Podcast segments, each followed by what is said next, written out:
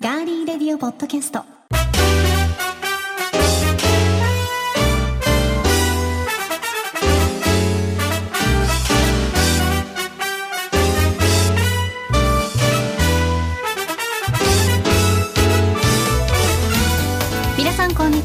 10月26日火曜日いかがお過ごしでしょうか？今週も名古屋のスタジオからお送りしていきます。ガーリーレディオポッドキャストお相手は高田沙織です。そして10月最後の火曜日ということで今しかめっ面してすごく私のことを睨みつけているこの方ですが10月の総括といたしまして10月とっても良かった点そして10月とっても悪かった点を一つずつ挙げていただきましょうどうぞはい、こんにちは。ディレクターの足立です。10月の良かった点を一つ挙げるとすれば、えー僕はだいぶ体が絞れまして、すっきりして、会う人会う人、痩せたねって言われます。えー悪かった点は、そのおかげで履けるパンツが本当に少なくなっちゃって、えーっとですね、洋服が今ちょっと困ってます。という、えー健康な私がお送りします。私がではなくて幸田さんがお送りするのを私は陰で支えたいと思います。よろしくお願いします。はいよろしくお願いいたします。総括いただきましたね、い、い点が痩せた、はい。悪い点がそのおかげで、はい。えージーンズだとかうん。パンツがなくなってしまったと、はい、本当に痩せましたもんね、はい、痩せましたお痩せになりました、はい。あのー本当にねそれこそね、うん。風呂入る時とかにね、鏡に映った自分を見てね、うん。まだいけるなと思いました。調子に乗るな。調子に乗るんじゃないよ本当に。こういうことをね、はい。本当に言い出してからのはい。1年ぐらいが本当に勝手に役年入りますからねあなたね本そうです当、ね。ついてきちゃうからまた。そうですね役という女が役という女がついてきますからね 本当に。はははじゃないですよ本もうね。当見てますからいろいろと。懲りねえなみたいな。本当恐ろしいよ、うん。女って恐ろしいんだでもよね僕最近ね 自分のねあのそのことについてねいろいろね、あ深深く深く反省してるんですね。う深くいろいろ考えて分かったことがありますんで、はいそれは今度あのマイクのないところでお話しちょっとだけ教えて、え？ちょっとだけ教えてよ。あのねやっぱり教えてくねださいよ。はい。あのあれなんですよ。あの長くなっちゃうんでちょっと本当に一言で言うとですね、やっぱ自分から行くっていうのが僕本当少ないんですよ。うんうんうんうんううん。ん、そうですね。私があの見聞きしてるだけでもないですね、うん。だからダメなんですよ、ああそっか、うん受け入れちゃうから。受け身でうん、来るものを拒まずうん。去るもの、あるものもうあんまり追わないですけど、ううん、ん、追われるばっかなんですけど、うんうんうんだからそこがダメなんですね。だから疲れちゃうんですね。そう。だからもうこれからは来るものは拒んで、うん。で自分からちゃんとうん。その能動的に、ああそうですね、ん能動的3分間。あいいですね、うん。ストップウォッチいつもぶら下げていただいて。はい。はい。じゃあ。まあ僕の話はどうでもいいんですけど、まあそう皆さんからのメッセージを、はい。皆さんの声を聞きましょう。はい、そうですね、はいご紹介しますえめぐころさんからいただきましたありがとうございます。高田沙織様ディレクター足立様こんにちはこんにちは。え今月も月1回のベントマンランチ美味しく完食しました 素晴らしい。はい今月の感想をご紹介しますよ、はい。え今回は秋の松茸膳と単品にて明太ご飯普通バージョンにしましたはい。え毎月ベントマンランチしてるので自分の好きなおかずが大体決まってきましたうん。次回は自分の好きなものばかり過去食べたいチョイスしてお弁当をオーダーしようと思いますご飯は明太ご飯大盛りでいきますとなるほど。うん高田さんや足立さん最近ベントマンのお弁当食べましたか？っていうメッセージと一緒に、うん。えーベントマンとすみっこ暮らしのコラボ弁当を食べてみたいなっていうことと はい。あとは、えーまた高田沙織プロデュースのベントマン弁当を食べてみたいですといただきましたうん。嬉しいですね。はい、うん。そうですね。そうやって本当に気にかけていただいて、はい。でしかも定期的にちゃんとねこうやって召し上がっていただいて、レポートしていただいてね。はい、あの CM を作ったものとしては大変嬉しいと思い嬉しいです本当に。私は最近あのー食べてなくて、うんうん。キンキンの秋冬メニューは食べてないんですけど、あはい、あのね、うん。あのめぐころさんに一つアドバイスをさせていただくとすると、えーいろいろね好きなものばかり食べあのチョイスしてお弁当を出しようと思いますっていうのがあるんですが、あのそのお店の、えーいわゆる日替わりランチメニューっていうのが大体どこのお店もあるんですね。はい。でそれはあのいわゆる定番の例えば唐揚げ弁当とかそういうのじゃなくてお店ごとにあのいろんなおかずの、まあ、詰め合わせというかねそういう形で450円とか600円ぐらいとか大体2種類あるんですねだから今度もし行かれた時にお昼頃に行ってでその日替わりのやつを1個頼むといいと思いますでプラス何か自分の好きなおかずだけみたいな風にしてもいいかもしれないですね。うんうん、あなんかそのあの購入の仕方というのもうん、いいですね。いいと思いますよ。うん今の季節だったらカキフライ1個ずつ買えますし、あいいですね。はそういうのもありですねタルタルでね、うんタバスコでタルタバでお願いしまあす。タルタルじゃないんですけどタバスコといえばね、はい僕最近あのまたあのシーフードヌードルうん、にあの小田さんおすすめのタバスコを入れるのはこれも本当ハマっちゃって美味しいでしょう美味。しいこれはねあれはね躊躇せずうんタバスコを入れるというのはいがポイントなんでよ。ですすね。なんかあのちょびちょびしてたら意味そうそうそうがないんですよ。ダメね。うん、うん。ダメね。ダメね。最近ねあのうまさにね、あのなんか目覚めましたよ。素晴らしいです。目はい覚めていただいて、はい。はい。ぜひ皆さんもお試しいただければと。シーフードヌードルプラスタバスコで、は、はいい食べてください。はいでそしてマコロンさんからです。ありがとう。ございます。え10月5日配信分の感想ということで、はい。オープニングコント勝手に命名してくださいました。確かにねコントみたいですもんね、はい。えオープニングコントで西村徹と幸田さんが言ってましたが村西徹ではないでしょうか。かっこ汗、この番組を村西監督も聞いてるかもしれないので、はい。一応突っ込んでおきますねと。ありがとうございま間違す。えるんだよな、うん。西村徹さんはね、うん。はい。違いますからね。村西徹さんはい。ですけど、うん。まああの僕がやってる適当なモノマネなんで、うん。西村徹さんにしましょうあれは。間違えてる本当に。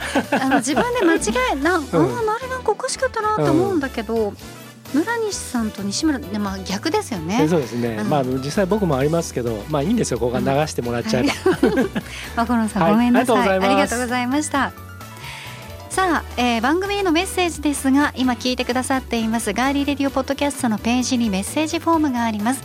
そこから送っていただくか番組の公式ツイッターもありますので皆さんまだフォローしていないという方はぜひフォローしていただいてハッシュタグひらがなでガリレディハッシュタグアルファベットで GRPC ハッシュタグガリの日などいろんなタグをつけて送っていただいても OK です。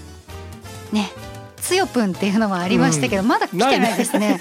ない よだから。つよしの接吻でつよぷんってそもそもいうのはありましたけど。ラオケ行ってないんだかああらそうですね まああのそれが聞きたい方は、えーはい。過去回のあれいつでしたっけ、えっ、と23回前ですね。そうですね、はい。はい、聞いていただくと、あのわかりますので、何のことかわかりますオープニングで言ってますので聞いてみてください、それでは今回も最後までお付き合いよろしくお願いします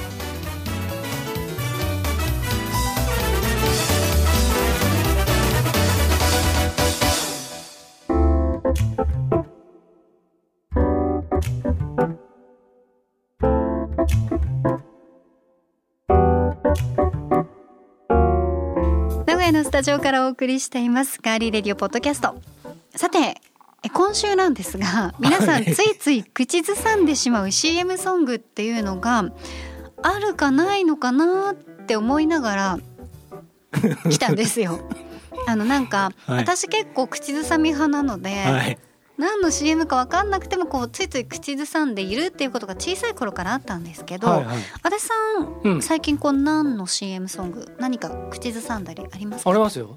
何がありますか？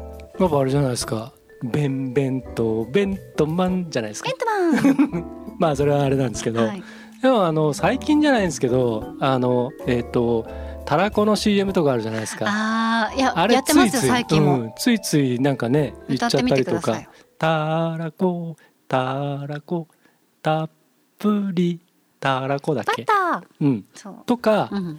あとあれですねあのえっ、とオロナミン C だっけ、うんうんうん。スマイル。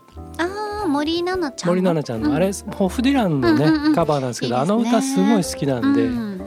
で特にこのね、うん。あの鬱屈とした時期にスマイルするべきだっていうあれはいいですよね。うん。いいですね、です。はい幸田さんはいかがでしょうか？そうですね私はあの味の素さんのオリーブオイルのはいはい。CM ソングのうん。ふふふフレッシュふふふフレッシュふふふフレッシュなオリーブいかがですか？いかがですか？っていうね J オイルミルズ。言いたかっただけですね はいあとは、はい。あの男の子いいよねあ。うん。いい、いかがですか？そうそういかがですかってね、茹でたてのパスタにまあ続くんですけど、あーはいはい。そう。あとはねあのー猫のね、うん。猫の餌のね CM でね、うん。なんか「欲しいのさしばあー。欲しいのさしばしばしばしば」っていううん。目の中をにゃんちゃんの目の中を覗くと男の人がこうやってうん「欲しいのさ」って踊ってるやつ、あれ あとはあのラジオ CM とかね、テレビ CM とかではいはいもうよく流れてる「スチャータスチャータ白い広がりスチャータじゃんじゃんじゃんじゃんじゃんスチャータタラララランスジャータンの時計が9時をお知らせしますってやつ？それですはいそこでです、あの日曜劇場に入っていくみたいな。そうそうそうそうなんですよねスジャータ坊やがね。はい。それありますね。はいはい。そういったあの CM ソング本当はいにたくさんありますけど、はい。そもそもですねなぜ CM ソングはこんなにも頭から離れないのかと いうことで、はい。えーテレビに限ってのことになりますが、はい。CM 総合研究所の見解が出ていますはい。えテレビは他のデバイスとの並行利用や家事や食事などをしながら見ることうんながら視聴が多いメディアです、特に CM はテレビ番組と違って生活者が自ら選んで視聴するものではなく偶然流れてくる映像であるため番組よりも集中して見られることが少ない。うん。そうした中で人がテレビ画面に意識を向けていなくても音声情報なら耳に入る可能性があります。中でもメロディーに乗せた情報は記憶されやすくメッセージの意味を理解するより前に無意識のうちにメロディーや歌詞が記憶に刻まれるからだということですうんね。うん、なのでこの企業にとっては大きな宣伝効果がやはり CM ソングは見込めるということですこれからもどんな CM ソングが登場してお茶の間を盛り上げてくれるのか注目していきたいところですがはい。ねえうん。どうですか、どうですかってね、うん。あの作ってる側ですからねまあまあまあ。さんはね。僕あのー実はあのーまあ元ミュージシャンやっていて、はいはい。そこからまあこういった世界の方にスライドしてきたんですけど、はいそのスラスライドね。うん。うん。シフトというか、はい、でそこの過渡期というかはい端境期というか、その頃に割と CM ソングとか作ってたりあしたことがあるんですね。そうなんですうん、ね、ももちろんその全国放送のあの大企業のメジャーなものとかではなくてあのローカルな CM だったりとか、うん、っていうのとあとはまああのプロデュースとかディレクションとかのする側に入ってたりとかしてきたんですけれどもやっぱりその、まあ、15秒とかねあの10秒とかうん。っていう中でインパクトと引っかかりを残していくっていうところであのいわゆるその既存の曲の一部分を切り取ってっていうんじゃなくてそこの尺に合わせてオリジナルでまあだからあのベントマンの CM みたいにねそうやって作っていくものがほとんどだったんですよ。えええ。うん、だからそのまあどこ何が肝でどうかっていうのはまあ一応理解はしてるつもりなんですけど最近思うのは特にテレビで多いんですけど既存の曲の切り張りがあまりにもちょっと最近ひどすぎてちょっと音楽をしてきたものからすると。昔ヒットした曲とか結構ね、うんうん。使われていたりしますよね。でその使い方がものすごく雑なんですよね。結局その尺に合わせるために。そっかもう全部が分かってるから、うん、ってことですそね。のキーワード、まあ、歌詞に出てくる例えば一つの言葉だけを切り取って、うん。その前後を全然違うものになんか無理やりつけて尺に収めてったりとか映像に合わせてその言葉が出てくるもしくはそのメロディーが出てくるところだけを無理やりはめてたりとか、うっていんうのはちょっと最近目に余るなっていうのがあって、うん。まあただまあこれはねあくまで商品を売るためだったりそのフックを作るためなのであのそういう意味とかそういう手法的に言えばまあそれが正解なんでしょうけれども、うん。ただその原曲を知ってる、まあ、特にあの、えっとかつてのヒット曲の洋楽が大体そういう扱いを受けることが多いんですけれどもで一番ね顕著なのが例えば A という大企業の大大変メジャーな商品の CM で使われてた楽曲がはい時を経て B という全然違う商品全然違う会社の全然違う商品の CM に使われることってすごくたくさんあるんですね。ええええでそうするとそのえっ、と CM そのものとか、うん、でもありますね、うん。この曲よく CM に使われるよねっていう曲ありますよね。まあ、一番わかりやすく言うと例えば「アース・ウィンド・アンド・ファイア」うんうんの「セプテンバー」なんていうのはもういろんなところで使われたり。ジャーニーの「ドント・ストップ・ビリービング」なんていうのはいっぱい使われてるんですけど、うん、それがだから全然その全関係ないところでそういう使われ方をしてかつ切った貼ったがいっぱいあるんですねもうズタボロになってるんですよ曲が。だからあれはねやっぱりその音楽が好きな人にとっては魚でされるような CM 多いですね最近。うーんうん、まあ皆さんどう思ってるかわかんないですけど、うん少なくとも僕はものすごくたまに嫌悪感を抱くことがあります。うーん。ねそういったあの既存のものね、はい。の場合だと、うん、そう思われる取られるっていうね、はい。そうマイナスイメージのところも、ええ。まあ、実際にはあったりしますからね。だからその、うん。その商品のために作られたもの、ささっきのタラコタラコみたいなのとか、はいはいはい。そのフフレッシシュとか、こういうのってやっぱいいじゃないですか。うんそうですね、それはさあのすごくねちゃんと作ったから、はい。まあ、この言い方が適切かどうかわかんないですけどちゃんと作ってるものと そうじゃないものっていうのが2つありますよね。実際よく並べていくとね、そうですね、うん、消臭力とかねあの、うん。あれだって結構インパクトあるじゃないですか、うんうん あのミゲル君がうんうん「うーん」ってずっと歌ってるやつ、うんうんうん消臭力ね。そうそうそうそう。ああいう感じ。そうですね、は幸田さんはなんかあれですか？そのん？幸田さんも音楽好きじゃないですか、好きですうね、ん、でもその CM ソングでなんかそのまあちょっと僕さ前半はちょっと悪く言っちゃったんですけど、うん。なんか心に残ってる CM ソングってあります？誰かの曲で。曲でね、うんとか。あのー最近また口紅の CM か何かで使われてたんですけど、はい。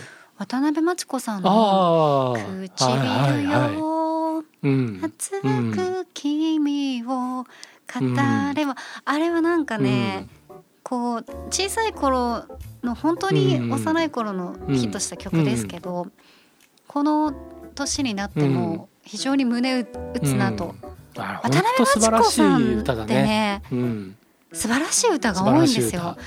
あれカラオケで何回か歌ったんだけどすごい難しかったんです。迷いうん、道？あはい。むっちゃ難しいですよね、あれ気持ちよく歌えたらすごい気持ちいいんだろうなと思いますけど、カモメが飛んだとかそうそう、ね。そうそうそう。そう、ん。ね。あの歌い上げる感じそうなね。んですよ。女布施明みたいなね。めもう本当んまさにね、うん。魂がね。いいやそのあの口紅のね CM、うん。金棒かな？金棒か、ううんん、うん。うんうんあの歌いい歌だね。いい歌ですうねん。君はバラより美しい。それこそ布施明もね。あの化粧品の CM、うん。あれあれはどっちかな？資生堂だったか金棒、うん。まあ、あとにかくあの辺ですよね、うん、やっぱいいっすよね。そうですあの辺の。ねああいう使われ方だったらいいなと思うんですよ。ん、そうですね。はい。さあこれからもねどんうなん CM ができるか、CM ソングがね、うん。いろいろ誕生するか楽しみですがまたねうん。足立さんにもうん。ガリレリの CM とか作ってほしいあですね。ー作りましょうか。ああの皆さんね来年ガリレリ来年とかね。あうんそうだね。今年はちょっとね多分。クリスマスの頃に作るか、うん。もしくは年明けから来年の新しい年に向けてのものにするか、まあ別にそんな大げさにしなくてもたまに作るのいいかもしれないですね。そうですね。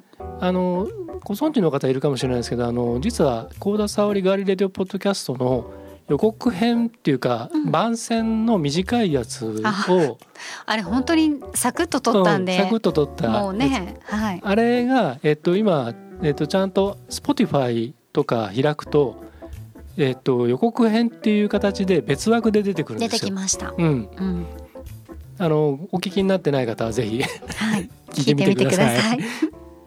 さあではここで一曲お送りします。はい、え音楽創作ユニットスプーン。現在はソロアーティストスプーンめぐみとして活動中ですがギターのコウスケさんとのユニット時代にテレビ CM としてえ採用されオンエアされた楽曲をお送りします。スプーンで嬉しい色。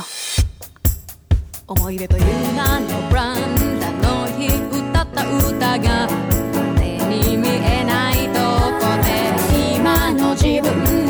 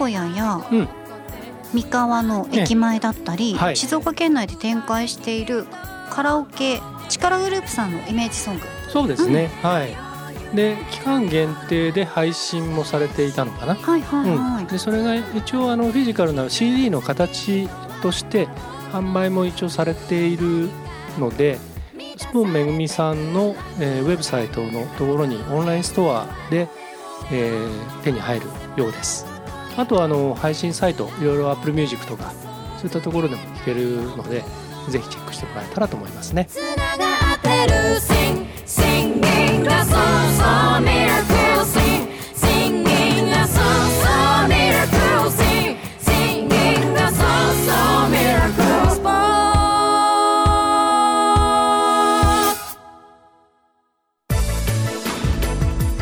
続いては今回の気になるニュース私コーナが今気になっているニュースをご紹介します。それではニュースセンター幸田さんお願いします。はいお伝えします。アメリカの IT 大手 Facebook は10代の若者を対象に写真や動画の投稿アプリインスタグラムの閲覧時間が長時間にわたった場合に休憩を促すなど新たな機能を導入すると明らかにしました。以上ニュースをお伝えしました。ありがとうございました健康のためにもえデジタルデトックスをしましょう。のコーナーです。大事よね、はい。ちょっとこう遠くに行った時はもうスマホ触らないとかね、そうですね、うんそういう日を設けるといいかもしれないですね、なるべく車に乗ってる時は音楽を Spotify で流す以外ははい、触らないようにうん、してるんですけどね、まああのー交通安全のためにもね、安全運転のためにもあれなんですけど、ううん、ん。そうですね。止まった時、うん、どっかほらコンビニ入って止まった時とかもうんなるべく見ないようにして。そうです。僕もね、うん。本当に最近はもう本当最小限にして、うん。もう見ないように見ないように。ね。カバンの中入れっぱなしの時もありますもん。そういうでもいいですよね、ううん本当にあの大事な連絡とかの時はあしまったと思いますけど。まあでも大事な連絡の時はまた来るし、まあまあまあそうね、うん、確かにね、うん、来るしだ。うん、来るしね。確かに。さあでは補足してまいりましょう、え Facebook は自ら実施した調査でインスタグラムが子どもの心の健康に悪影響を与えるという結果がまとまっていながら13歳未満向けの写真や動画の投稿アプリインスタグラムキッズの開発を進めていたとして批判を浴び開発を現在一時中断しています。本当この心の健康っていうのがはい。インスタをずっと見てるとああれがいいなこれがいいな私はなんでこうなんだろう。えあの子はなんでこれ持ってるのに私はこんな顔になれない。どうしてどうしてなんでなんでとかねこう羨ましいとか妬みとかそういうものがマイナスになって心の健康状態に悪影響を及ぼすというねいうようなことはもともと言われてましたけど、うん。うん。まあ、どうしてもそういうのは仕方がないこともあるんでしょうがさすがに13歳未満向けとなるとねここはいろんな意見が出てくると思います。はい。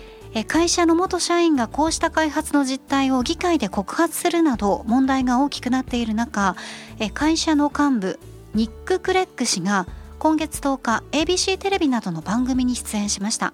この中でクレッグ氏は成功には責任や批判が伴うことを理解しているなどと述べた上で10代の若者を対象にインスタグラムの利用を管理する新たな機能を導入すると明らかにしています。はい。具体的にはどういうことかというと子どもにとって好ましくない内容の写真や動画を繰り返し閲覧している場合に別のコンテンツを見るように誘導したりアプリの閲覧時間が長時間にわたると休憩を取りましょうねというように促したりするということです。はい Facebook としては新たな機能の導入によって子ども向けアプリの開発を再開させ利用者を増やしたい意向とみられていますが議会では開発を中止すべきだという声が高まっていて現在は不透明な状況です、うん。さあいかがでしょうかね。うん。まああのー開発をまあやめるのが本当は一番いいんでしょうね。うんうん、あのーもうリリースしない。そうですね。うん。13歳未満向け結局さ、うん。スマートフォンうん。を持ってればうん。見れちゃうわけですからね、うん。そうなんですよ。そのツイッターにしてもそうだし前もねちょっと話しましたけど、しましたうん、ね、本来そのアカウントを作れないはずの年齢の子たちが普通にツイッター使ってたりとかっていうことがね現実であるわけで。でそれがまあだからその片方ではその AI がこれからどんどんどんどん発展して進歩していく中で、うん。そのいろんな通販サイトも含めてもうすでに AI は導入されていますからあのまあそのなんて言うんだろうアクセスしたりとかそういうそのうん行動そのものがもう分析されますからね。ですからあのなんだろうその規制とかそういう制約とかっていうのもそっち側でできるようになるとは思うんですね。ええ。うん、だからあこの子ななんか変なところずっと見てるぞっていうのはもう分かればそこはもうシャットダウンしちゃうっていうそういう形には将来的にはなるんじゃないかなと思うんですけど、まあそれが本当にね10代のうん。13歳未満この心の成長にうん。もとっても関わる時期、うん。ましては10代は本当にね心と体の健康のバランスというのが大事な時期なので、今田さんが言ったようにそういったものもね、うん。あの本当にあると私は個人としていいなと思いますけど、それが二十歳を超えていくともう完全にプライバシーに関わってきたりするの難しいんだとは思うんですよ。すただね。その10代うん。の若者を対象って言ってるのでそれに関しては私は賛成かなうとん、思いますけどね。そうですね、うん。だから一番だからその今幸田さんが言ったみたいなシステムがあるどっかでボーダーラインが引かれてできるようになればいいと思うんですけど、うん。ただそれがね結局ユーザー側にそれを依存する形になるので、うん。正直に申告するかどうかって話じゃないですか。要は私は二十歳超えてますなのか、うん。未成年ですよなのか、うん。あのっていうのがそこまでねあの管理側っていうかシステム側が全部正しい情報を持てるかっていうと、うん。結局それはとどのつまりが背番号制度みたいな話になってっちゃうのではい。監視制度っていうかね。だからすでにその Google にしたって何にしたってただの検索エンジンではなくてなどういう購買行動をしてるかとかどういうねどこを通ってどうその出勤してるかとかそういうのも全部ねその情報を吸い上げてビッグデータにしてるっていう。そうですね。でそれをだから検索されたね、うん。ワードでランキングが決まったりしますからね。だからそれがそんなのは嫌だって言ってたってもう世の中そうなってるわけでうん。だからこそセキュリティとかいろんな部分をね自分でコントロールしなきゃいけないし、まあ、この収録の前にちらっと幸田さんとちょっとその iPhone 僕ら今 iPhone それぞれ使ってるんですけどそのスクリーンタイムって言ってね iPhone をど、えー、と何にどれだけの時間を費やしてるかっていう、出てきます。あの出てきますんであのご存知ない方はぜひね一度ねあのそれ見てみるといいと思いますね。あの大人も、うん。子供だけじゃなくて、そう自分がどれぐらいうん。どんなものを見ていたかっていうのが結構うね、ん、どのアプリにどれだけの時間を費やして、うん。トータルでどんだけねその、えー、とスマホをこう触っていたかっていうかそれが全部出てくるんでうんもちろん仕事で使ってたりとかいろんなね活用している人もそれもちゃんと分析されて例えば電話でどんだけとか出てくるからもしかしたら「えー、俺こんなのにこんな時間使ってたんだ」ってちょっと悔い改めようっていうきっかけになるかもしれませんしそうね。ハッとするきっかけになるかもしれないですからね。はまあねインスタとフェイスブックとツイッターとっていうこの3つ大きくは3つのね SNS っていうのは多分あの文句言ってる人たくさんいますけどじゃあ本当にこれがもし仮にですよ、えーシャットダウンしたとしていろんなシステム障害で3つともが使えないっていうのが例えば丸24時間ってなったら案外パニックになる人たくさんいるんじゃないですかね。いると思いますよ。うん、結構知らず知らずに依存しててね。そうそうそうそうそう。そういった何かなくなった時にそういう依存症って出てくるので、うん。ねえ、まあ、その時にはっってなっても遅いのでやっぱり適度にそうですね何でもそうですけど、適度な適度に、関係をね、はい、保つのが距離を置くっていうのはそうですね。大事ですね。大事です。はい。大事です。人間も一緒って今はい。言いそうになりました、大事です。大事ですよね。はい、はい。今日は SNS の話をしはいまし、た、そうですね。ということで今週の気になるニュースインスタグラム10代を対象に閲覧の休憩などを促す機能を導入へについてご紹介しました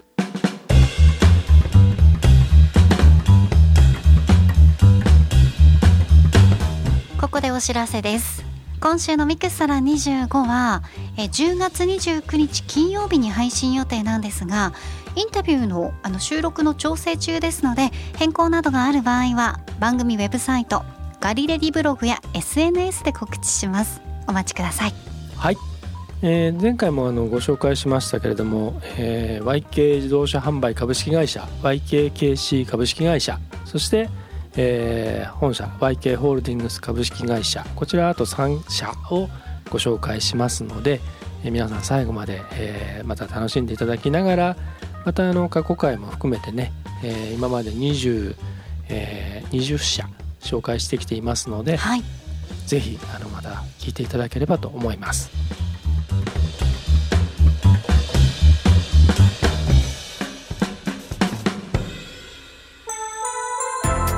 名古屋のスタジオからお送りしてきましたガーリーレディオポッドキャストエンディングのお時間です。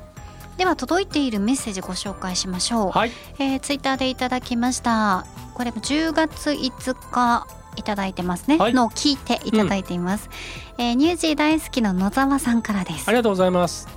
いろいろな形状のマスクをつけてジョギングしてきたけど同じ不織布のマスクでもちょっとした形状の違いで疲れる度合いが違いますね当然といえば当然ですけどそして今日「ハッシュタグガリレディ」でスポーツマスクの存在を知って早速ポチっておきましたといただいています。はい、そうスポーツマスクね、うん、もう本当にスポーツ用品店うん。行くとたくさんありますからね、そうですね。あれ結構きついんですよね。私も何度かはい23個うんうんうん。持ってますけど、小田さん最近走ったりしてます？走ってはないですけど、うんウォーキングはしますよ、うん。うんうんううん。ん。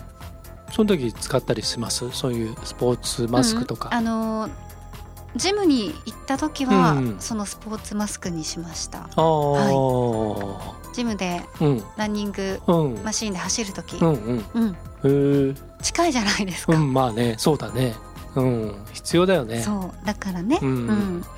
そういうのありましたけどね、ちょっと苦しいなって正直思いましたね。うんははい。い、そして10月5日を聞いてくださったのは同じくニュージーランドからロイさんです。ありがとうございます。え今週も最初から最後までたっぷり楽しませていただきました、うん。43分でもえ全く飽きない面白さ。おもっとたくさん喋っても全く問題なしです。ありがとうございありがとうますございます。え僕も完全テレワークで運動量が落ちているのでもっと散歩を増やさなきゃなと思っています。うん。日本でオンラインで車が買える日が来るとはすごい進歩ですね。うんそういえば今回の放送内容からは少しそれますが、えーガリレディは BGM とか効果音とかが絶妙なタイミングで流れたり切り替わったりするところも好きです。さすがですね。かっこ拍手。かっこ年 音楽番組も楽しみにしています。シーズン3から Spotify で聞いてよかったといただいています。はい。ありがとうございます。スタッフさんうん。べた褒めされております。お褒めに預かり大変恐縮でございます、はい。申しております。はい。ねえ、はい。まあまあその辺もねうん。楽しんでいただければうん。と思いますね、そうですね。はい。ありがとうございました。さあではですねエンディング恒例です。まるまるの時に聞きたい一曲。今回のテーマは、はい、剛とのはい、ですね。私が選ばせていた選ばせてというか決めさせていただきました。はい、それじゃあ発表しますね。今週のテーマ。味覚の秋美味しい料理とお酒を楽しんだ後帰り道におすすめの一曲いかがでしょう？うん。いいですね。ちょっとあのほろ酔いでね。ほろ酔いでちょっとこうなんか気持ちよくなんか夜道をねあいいですね。ゆっくりこうですからうんね。ゆっくりこう歩いてうん。あああのまた頑張ろうみたいな感じの時に、ね聞きたい曲。わ、はいかりました。はい選びました。はいありがとうございます、それでは先行は今回は沙織殿でございますはい。では発表していただきましょう、えーガリレディレコメンド今週のテーマ。味覚の秋。美味しい料理とお酒を楽しんだ後。帰り道におすすめの一曲。先行幸田沙織。東京事変。プライマル。うん。はい。これはあれですね。オリジナルラブの曲ですね、カバーでございます、はい。オリジナルラブ祝。はい。デビュー30周年ということで、あのキャリア初。オリジナルラブついてますねこそうなんです。接吻 接吻つよぷんのね。うんうん。接吻つよぷんから、はだでもあのご本人ではなくて、ええええこれは9月29日、はい。先月リリースされた、うん。えキャリア初のオフィシャルカバーアルバム、はい。収録されていてもう本当にああこの方々がこのアーティストの皆さんがこの曲歌うんだって思うと激アツな、うん。もう長ずらずらずらと、ははいい素晴らしいラインナップですね。そうです。このでこの「プライマル」が私は本当に好きなんですけど、うん。聞きどころをちょっとじゃあぜひ熱く語ってください、いやいやもうこれさっきはねちょっと語ってたじゃないですか。その東京事変ねそのりんごさんが最初に歌を歌って、うん。その後に音が変わって浮雲さん、うん、合ってるかな、うん。浮雲さんでいいよね、うん、合ってる合ってる、がまた2番目から2曲目から歌うんですよ、うん。それのねちょっとこう音程がパッて切り替わるところと、うん。2人が歌うところ、うん。であのまりんごちゃんのねかすれた声でねあ最後のね「愛は命よりも前にあるからの」ラのところが「あるからあるもの」のこのかすれてあ はい、「うーうんのところもかすれてるところがもうたまんない、うん。これをやっぱり気持ちよく聞きながら歌いながらうん帰りたいなと、ちょっとフラフラしながらね。まあ私の場合ずっと危ないんですけどね。フラフラしながら帰ったらねはい。多分なんかに電柱とかにぶつかって文句言ってる可能性がありますかいや僕あえて言いませんけど 本当に大変なんですから、らじゃあそれ飲みすぎた時ですよ、うん、これは一応あの お酒を楽しんだはい。帰りのその気も、心地よいぐらいだ気持から、ちいい時ね、だからやっぱりそうですね、うん。3号まで。うん、34号までだったらうん。大丈夫かな、うん。うん。さすがかに10号とか行くともうちょっとね、うん。大変だよね、うん。まあ、飲めるけど。まあ飲みましたしね。うん。飲みました。そうそうそう。飲みましたしね、はい。飲めるんですけどやっぱもう,、はいもう最近はもうそんなに飲まないですはい。私、まあねそれがいいですよね、そうです。美味しいうちにねそうなん終わですってはい。平和に幸せに帰れてね、そうです。は幸せに次の日の朝を迎えるのがいいですよね。友人と飲むお酒が一番美味しいですよね,、うんですね。はい。さあでは高校は はい。剛殿ということでいきましょう、今週のテーマ味覚の秋。美味しい料理とお酒を楽しんだ後帰り道におすすめの一曲。高校足立剛月の裏で会いましょう。ヨギニューウェーブス。かぶったね。うん。かぶ初かぶり。せたよ初かぶりだよ。初かぶり。あら。このコーナー始まって以来初かぶりですね。これ何がかぶったかっていうのを皆さんにちょっとご説明すると、はい。このオリジナルラブの、えー初のはい。トリビュートオフィシャルオフィシャルトリカバー。アルバムに。言えてね いいねでオリジナルラブの楽曲をいろんなアーティストが、うん。えーえーね、歌っているというこのアアルバム。はい。この中に収められている曲で、はい。ね、ニューウェーブスがはい「この月の裏で会いましょう。ね」を歌ってるんですけどはい。これを選ばせていただきました。あはい。らそちらを選ばれましたか。はい、この歌はあのもともとははなくんではなくあそちらを選ばれた。強くもう選んだので一回ですね、はい、そちらをかぶせてくるかと思って、えーはい。これあのもともとはあのテレビドラマのうん。あの主題歌はい。だったんですよね。バナナチップスラブだったかな。うんうんうんうん。で若き日の松雪泰子さんとかね、うん。ん。まだアイドル的な雰囲気の。そうなんですね、うん。白鳥玲子でございますをちっちゃい頃見てましたけどうん。大好きだった。あれぐらいの時期ですか？そうですね。まあ本当にちょっとあの、まあ、バブルの時代のね、うんうんうんちょっと洒落たとんがった感じの、はい。うん深夜ドラマみたいな感じなんですけどね、この歌がまねもともと好きなんですけどそれをヨギニューウェーブスがちょっとなんなんて言うんだろう。軽い感じで歌ってるんですよね、このトリビュートアルバムの中で。ははい。はい、またそれがたまんないでしょ、うん、ね。ぜひあの、はい。聞いていただきたい。でくしくもあの僕が選んだ曲と小田さんが選んだ曲は2つ並んでるんで、はい 同じアルバムの曲順で2つ並んでおりますぜので、ひあの Apple Music もしくははい。Spotify とかで、はい。えーそのまま聴いていただければと思いま。す。すね。ははい。い、ぜひチェックしてください。はい。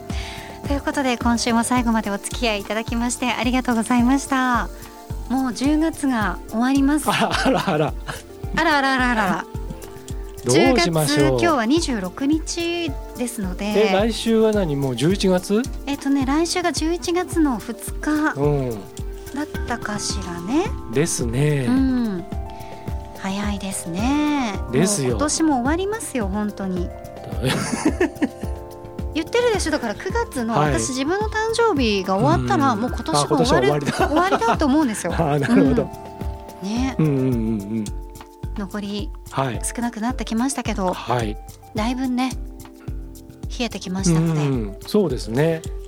足立さんも言ってましたけど、うん。今年はまあコロナ禍っていうのもね2年目に入っていろいろと皆さん気をつけている日常生活も気をつけていることが非常に多くなりましたが、1年うん。すっかりかかっていなかったインフルエンザが大流行する兆しとも言われてますので、はい。私はちょっとインフルエンザワクチン打ちに行こうかなと思ってます。うんまあそのね一応その打ってもね違う方でかかってるんだけど 毎年ねねあのコロナのそのワクチンとまあ併用になった場合のこととかっていうのはうん。いろいろまああのかかりつけのねお医者さんとかにも相談しながらそうですね。やっていく必要があると思いますんでね。だって本当に去年久しぶりにインフルエンザにかからなかったですもん、ああえ毎回かかってるの？えっ、とね2年連続でその前はかかりました。ああそうなんだ。うん勤めてたところパンデミックみたいになりました、はい。ああそうなんだね。クラスターが発生しちゃった感じ。そ。の時クラスターっていう言葉はなかったんですけど、うんクラスターが発生しましたね。ええそうなんだ。そうなんですよ。インフルエンザも辛いからあね。れはね。うん。まあコロナになってないからうん。その何とも比較のしようはないですけど、えまあ何にせよとにかくね、あのーあらゆることから自主防衛というかはい。自己防衛というかねして本当に身を守って身を守るイコールすなわち、ま、身近な人にうつさないっていうことになりますからね。うん。そうですね。うんまだまだどうなるかというのはね、うん分かってないので、はい。感染がねうんうん。どうなるかというのは分かりませんのではい。下がったからといって、うん。マスク外していいやとうんか、うん。そうですね。そこは手ね洗いうがいしなくていいや、うん。アルコールしなくていいっていうのではなくて、うん同じよううにん。続けてはい。ね、いきましょうね。そうですね、うん。アルコールは正しく美味しく飲みましょうみたいな。そのアルコールじゃあそれじゃないですね。あの吹きかける方の、はいはいはい。ほどほどにほどほどにね。ほどほどにね。はい。秋はお酒も美味しいですからね。はい、あのこの前うん。あのーいただいた、うん。とある方にいただいた日本酒が、うん。エナさんというですね、うん。私も好きな日本酒で、ちょっとね冬まで寝かせようと思って、あそう美味しいものと一緒にね、家であはい、のんびりできる時にうん、がっつりいただこうかなと。はい。昨年紹介したあのうん。日本酒鍋をやってみればいいじゃないですか。それこそ今年。いやいや違うお酒で。えなさんで日本酒鍋はしたくいな。いやだからえなさんは普通に飲むんですよ。ああなるほど、うん。あそれはじゃあ別が良くないですか？あまあまあそうですか、うん、ああああ そういうことですか。どっちもどっちだとちょっと酔っ払いません？確かに、うん、はい。なんかもうお腹いっぱいな感じになっちゃう確かに確かに。はい。わかります？わかりますよ。これ私のうん美学です、はい、はい。い、いと思います。あんまりちょっとね酒酒しすぎるとね、うん、ん。確かにね。はい。うん。あのーまあそろそろ終わろうかなと思いましたけど、はい。せっかくちょっとお酒の話が膨らんできたんで、はい。何ですか？もう一つだけちょっと。ニュージーランドのん？ワインの話ですか？ニュージーランドのワインも、うん。あの大変最近実は、あのお好きでね、うん。私も一本いただきました。ありがとうございました、えーありがとうございます、はい。本当にねあの美味しくいただいてるわけなんですけど、はい。あの最近そのニュージーランドワインが好きですっていう話をちょっとツイッターとかあと自分のポッドキャストであの話した。ら、あのいつもこちらの番組ににも感想を寄せてくださってるあの、ロイさんがはい。ニュージーランドの,、はい。あのこのお店いいですよっていうのを紹介してリンクを買ってくださったんですね、はいはい。そのお店がなんと名古屋のうん。お店だったっていう、なるほど、うん。であのああのあこのお店あるんだったら今度行ってみようってツイートしたらそのお店の方がそれに乗っかってくれて、ああそうなんですね、うんぜひお越しくださいって。ぜひ行ってください、なのでちょっととね、ぜひ素敵なお店ですので、えーはい。行きたいなと思っております、はい。はい。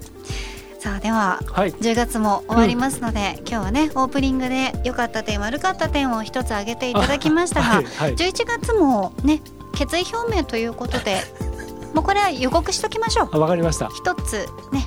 二つ。はい。二つ二つ、うん。幸田さんじゃあ一個言ってくれたら僕二つ言います。あ大丈夫です。私は言わないんで。あれ？私はこうご案内役あなので、ね言いな、さいよ。たまには一個ぐらい言わないですよ。あわかりました、はいあなたあになたの番組ですからね言ってきますけど。